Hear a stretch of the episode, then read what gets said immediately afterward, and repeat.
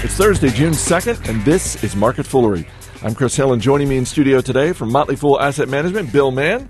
From Hidden Gems, Charlie Travers, and from Million Dollar Portfolio, Ron Gross. Guys, good to see you as always. Hey, Chris. For profit education companies, get some good news. Some Ivy League professors say they can predict the future, and the food pyramid is getting the boot. All of those stories in a moment, but guys, we will begin with the dog days of June. If history is any indication, it could be a rough month for investors. June ranks dead last in monthly performance for the Dow Jones Industrial Average over the last 20 years.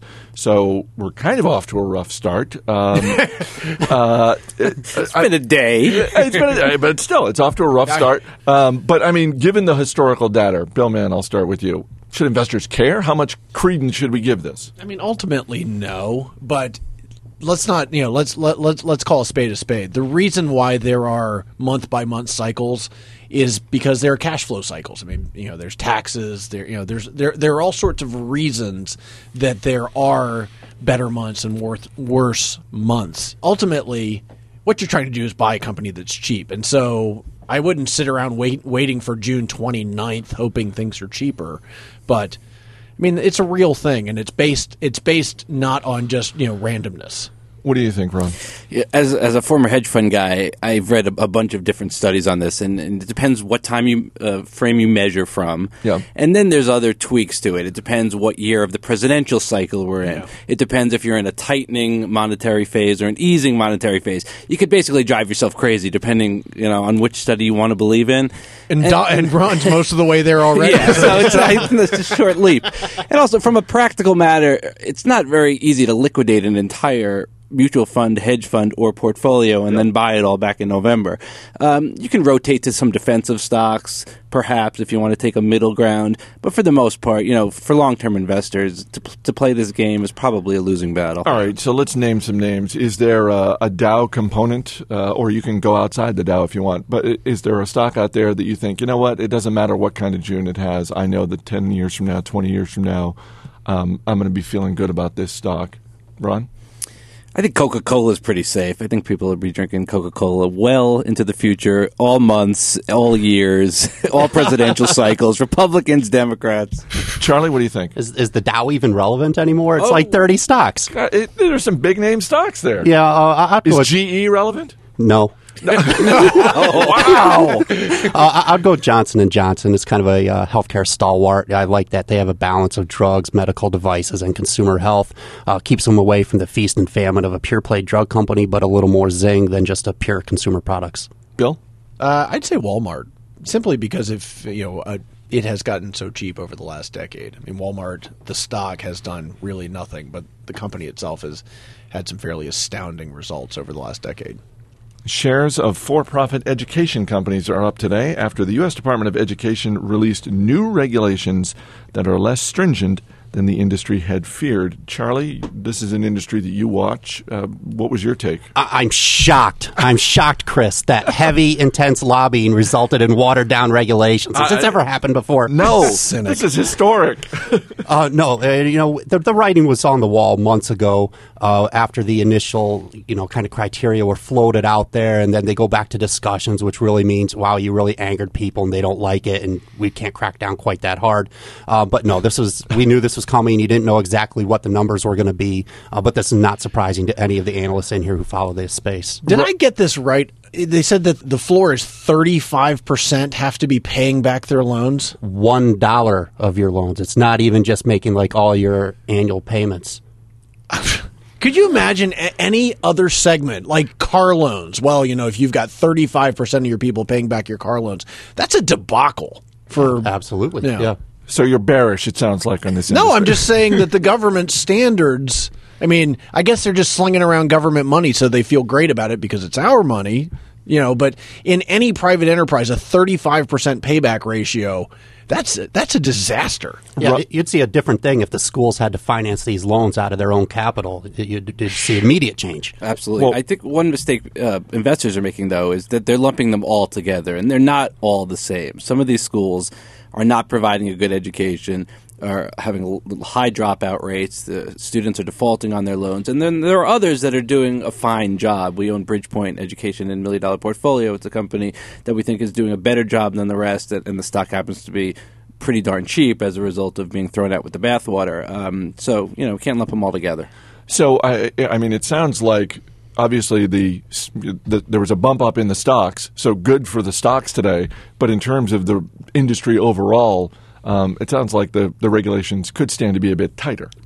I, you know, I the the cynic in me just wonders how in the world these standards are were ever thought to be stringent. You know, I mean, I guess they're weaker than what they thought they were going to be. Well, what were they going to be? Forty-five percent. Wow, Yeah. that's Well, you know, and part of the other is uh, your loan payments as a balance of your income. So supposedly, going to school is an investment where you're going to increase your earnings power, and they want to monitor uh, your loan repayments against your uh, future income, and you know, make sure that if you're not providing a good education, the student's Yeah. income is not going to go up, and so they would be penalized in the long run. But this is a monitoring problem as well. I don't see how this is even enforceable. the schools self-report, and they self-report based on surveys, and I mean, you've got all sorts of reporting issues. Absolutely. So, yeah. Sticking with education, three Ivy League professors, one from Cornell and two from Columbia, say they have devised a model that can establish in real time whether stock prices in a market are doomed to collapse. They say there was a bubble in shares of LinkedIn during the first four days of its trading. No, I know, I know. We're, I mean, it's Ivy amazing. League. Uh, Yeah. Well, who are we to judge? you know? Exactly. Um, if they're right about this, though, Ron, I Hmm. mean, investors could benefit in a big way. You, you buying this model? You, I'm not a quant model guy. I think the way to make money in the stock market is through hard work and research, not uh, running things just through uh, a, That's why you're not an Ivy League guy, dude. Exactly. so here's the thing: the, the the bubble that they think they can they can identify. It's based on volatility. Um, so of course, LinkedIn it was had high volatility in the early days of trading. So they think that it identifies a, a bubble. Uh, I don't see the correlation actually. I don't know the details behind the model, but volatility and overpriced stocks are not necessarily hand in hand. A stock could move up and down all day long and still be cheap. Um, so I don't I don't see how the two equate. And I, I think it's you know this is the kind of thing that works right up until it doesn't work. Bill? Yeah, you know, if you the you know the history does not repeat itself, but maybe it rhymes. You know, perhaps where this perhaps where this would be useful is you know, for example, for the Federal Reserve to be able to track like housing prices, for example, to be able to figure out you know commodities, you know that sort of thing. But something like this going out into the market. You know the bubble. You know the last bubble, the the dot com bubble, if you will, had very little in common with the housing bubble. I mean, in terms of rapidity, in terms of you know what the inputs were, and so if you're trying to fit things into a bubble, you know what the next rapid, you know, the next bubble won't look like this by definition. Beware experts bearing complicated models. I think we've all learned that. Amen. And finally, First Lady Michelle Obama, along with the Surgeon General, held a news conference today and unveiled a new icon for healthy eating. The food pyramid is gone, and the new design, called My Plate, was on display. It is a plate split into four sections uh, for fruit, vegetables, grains, and protein, with a smaller circle next to it for dairy. Uh, I, I just How want many meetings do you think it took to come up with that? to come up with Was that like a ten minute meeting? I don't know. I don't. Personally, I'm a little shocked because I mean, the food pyramid that goes back to when I was a kid. I know this is awfully tough for the pyramid companies, don't you think? It's aw- awfully tough. The Luxor in Vegas is in trouble. but who, like, who are the winners and losers here? I mean, it seems like gonna fr- s- fruits and vegetables are the big winners. I mean, well, yeah, and the plate guys, losers, what do you think, Ron? deliciousness. Yeah. Taste, taste is the loser. Um, yeah, I guess the fruit and vegetable lobby is pr- is stronger than um, Then the, the, like, the fiber lobby and the and the protein lobby. And the- exactly. I mean, I'm I'm all for the first lady's fight against childhood obesity. It's it, it is a very real problem in America, but I, don't- I don't know. I just I, I- I'm just concerned that the frankly I'm concerned that the plate is too small because there you know you look at the Yeah, plate I you, if, it's- if you look at the icon there's there's no dessert. There's no, like where's the snack part of it? That's right. You've obviously never had a really ripe honeydew. See, they're delicious. oh, not come chocolate. on, come on! You're comparing ripe honeydew melon to, To, like- a delicious snack. That's right. Uh, fudge ripple ice cream. Tell you what, So if the first lady comes to you and says, "You know what, Charlie, I, Yeah. I, I'm gonna I'm gonna make your plate a little bit bigger. You get to add one thing, or you could double down on one of these, you know, five items." Kale. Yeah. What what, what are you going with? She doesn't know what she's getting into. I- I'm currently on a 4,000 calorie a day diet. I need probably two or three plates, not just an extra portion. So multiple plates. yeah, like a, like a plate with a rack of ribs beside it. Uh, Ron. What about you? Have you ever had one of those burgers where instead of the bun, it's a Krispy Kreme donut on each side, glazed donut? Oh my god. oh my god. That's what I'm adding right in the upper left hand corner. This from the guy who was just singing the virtues of Well, honeydew I like a melon. nice honeydew. I can't, you know. Oh my lord, uh, Bill, man, what about you? Wait, wait, wait, wait, wait.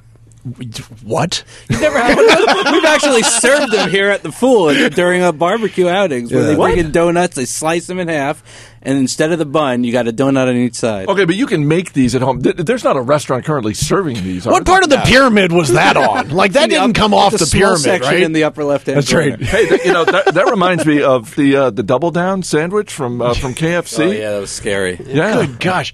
I mean, if that's the way you ate, I'm going to have to say that, like the you know the heart paddles people. I mean, those are the ones who are in trouble with the whole plate thing. Yeah, man, I, I you know, I got to go bacon. I stand by my J and J comment from earlier in the call. Stents all the way.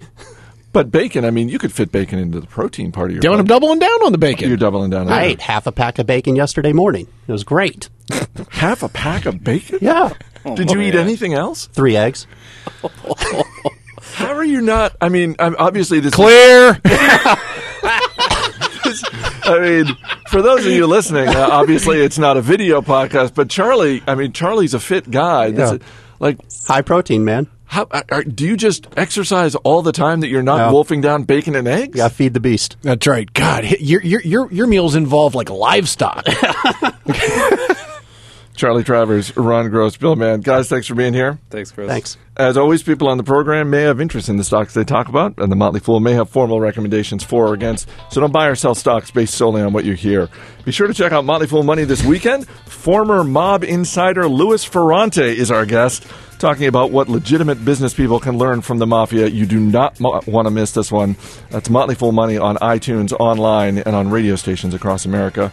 That's it for this edition of Market Foolery. Our producer is Mac Greer. I'm Chris Hill. Thanks for listening, and we'll see you next time.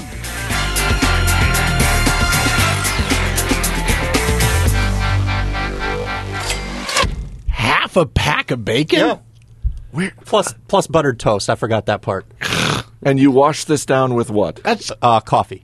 that's cow, eggs, and pig in a single meal. That that's my food. plate. that is fabulous. yeah, quartered cow, egg, pork. Like old McDonald, like he's Yeah. singing just basically about Charlie's breakfast. wow. Three eggs. Uh, you know what? That just leaves more honeydew melon for Ron. I like honeydew melon. Sue me.